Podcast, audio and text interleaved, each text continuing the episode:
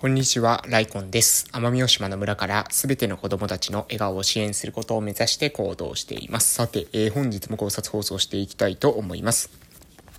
本日ね、時間が結構あるので、えー、ため撮りで何本か撮っていこうかなと思うんですけど、今はね、撮り始めたばっかりなので、多分声がね、まだ、えー、出てる方だと思うんですが、えー、もしかしたら何本かしていくと、え声がやられてくるかもしれませんので、今週、うん、あの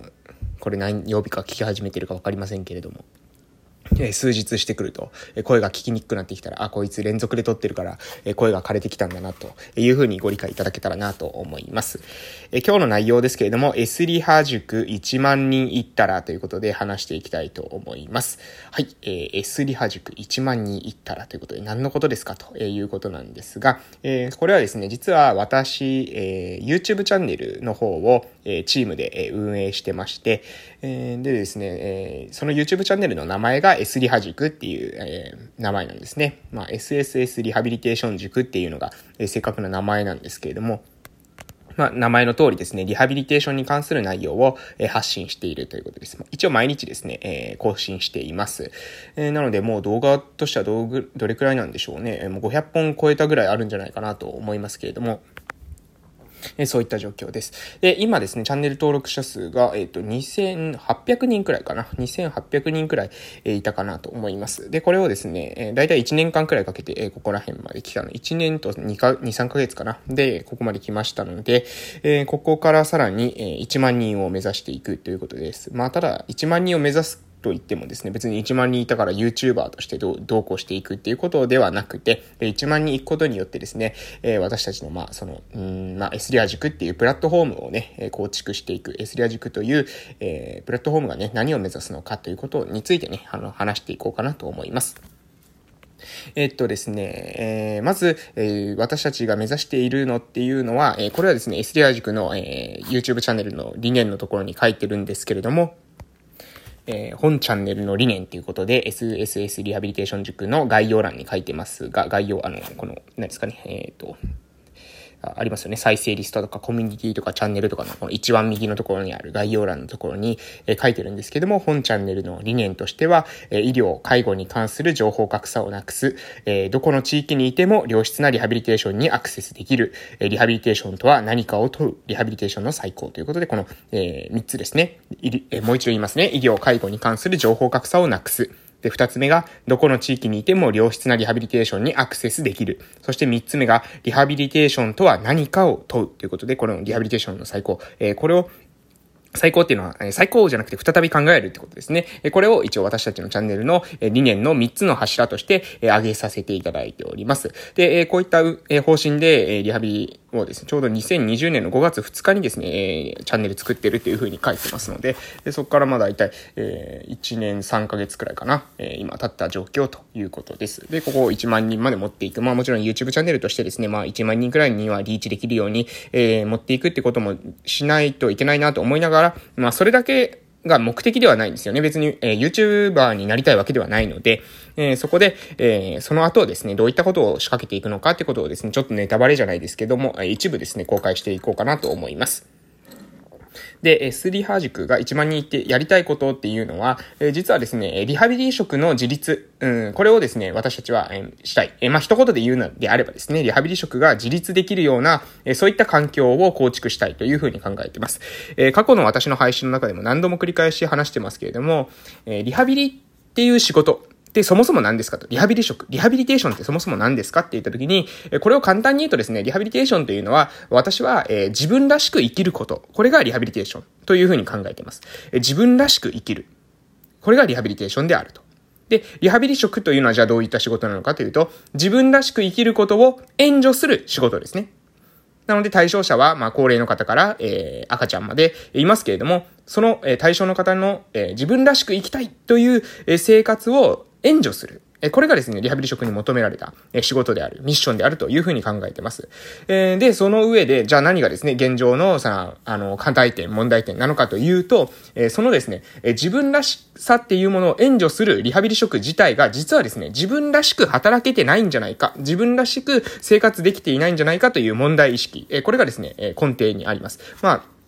これは本当に立ち上げた、当初からですね、私の中の強い、問題意識として、あったんですけれども、ここがまずベースにあります。なので、ここの、ここをですね、まず良くしていかないと。その、要するに自分らしく生きていない人が自分らしく生きる人を支援するってこと。これは難しいわけですよ。これどういうことなのかというと、なんでしょうね。えー、野球したことがない人が野球チームを支援するみたいな。そんなことはなかなかですね、えー具体的なアドバイスっていうのは難しいんじゃないかなと思います。それはもう一般的なですね、なんだろう、他の部分と共通するようなところまでは話せた、話せるところがあるかもしれませんけども、どうしても、その、コアな部分に関しては、えー、そこが分かってない、本当の意味で分かってない人っていうのは説明するのはね、これ難しい、えー、支援していくことも、援助していくことも難しいだろうというふうに考えています。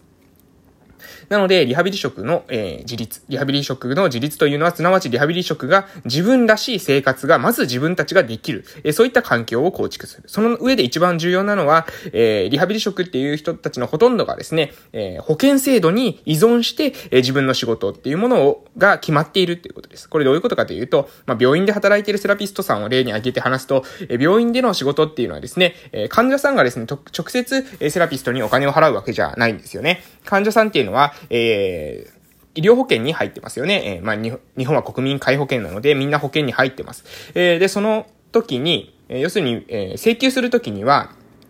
患者さんからは実はですね、3割くらいしか取らないわけです。あとの7割はどこに取るのか、どこから請求するのかというと、え診療報酬の規定に基づいて、え、お金をですね、請求して、で、そこから払ってもらうということをやっているわけです。つまり、えー、私たちはですね、その、ある意味診療報酬という縛りを受けた状態でしか働くことっていうのは今できないわけです。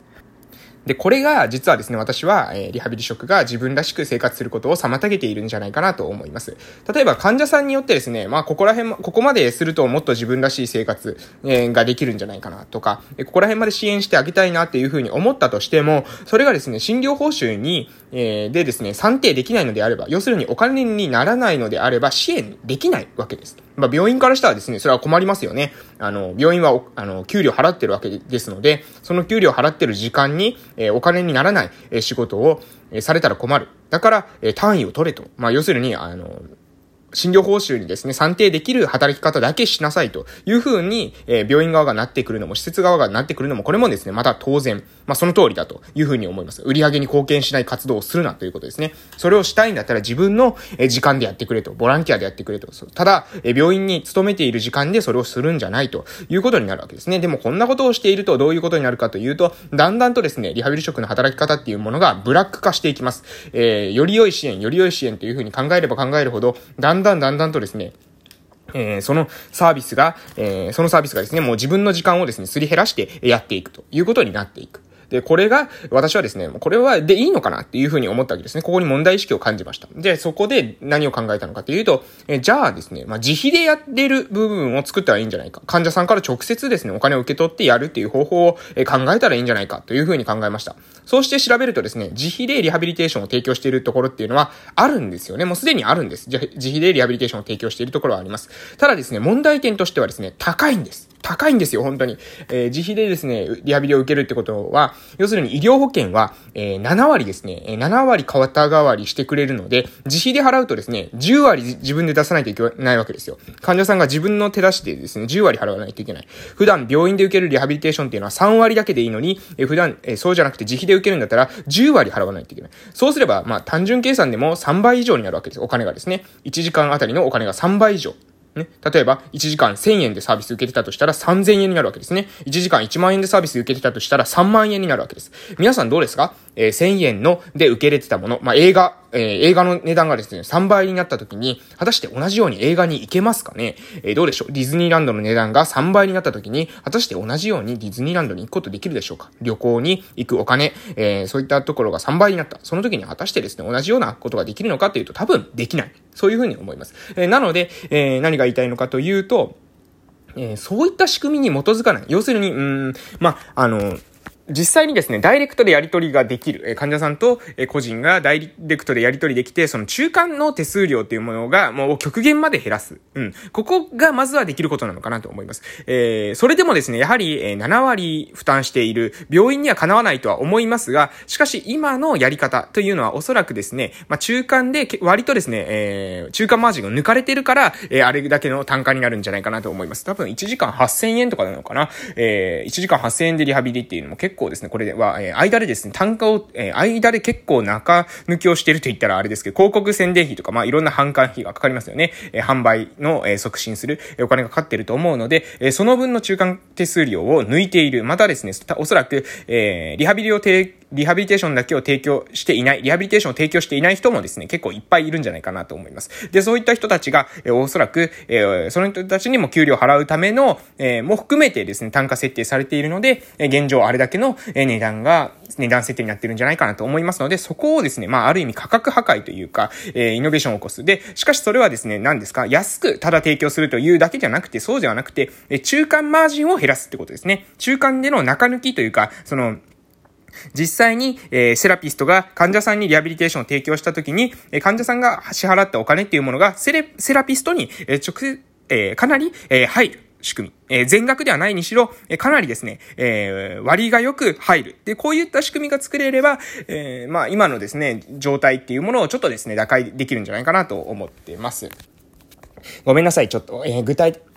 えー、概要から話していると具体的な話に入れませんでしたので、えー、具体的な話は次の、えー、配信で、明日の配信でですね、撮っていこうかなと思います。とりあえずですね、今、まあ、やりたいことの全体像はつかめたかなと思います。私たちっていうのは、えー、リハビリテーション業界の、その、リハビリ職の自立っていうものを目指してます。で、そのための、えー、ビジネスモデルのチェンジですね。ビジネスモデルのその中抜きをなくすということに向けてですね、イノベーションを起こそうというふうに考えているというところです。ということで、え今日はこの辺で終わっていきたいと思います。え、それでは今日も素敵な一日をお過ごしください。またお会いしましょう。失礼しました。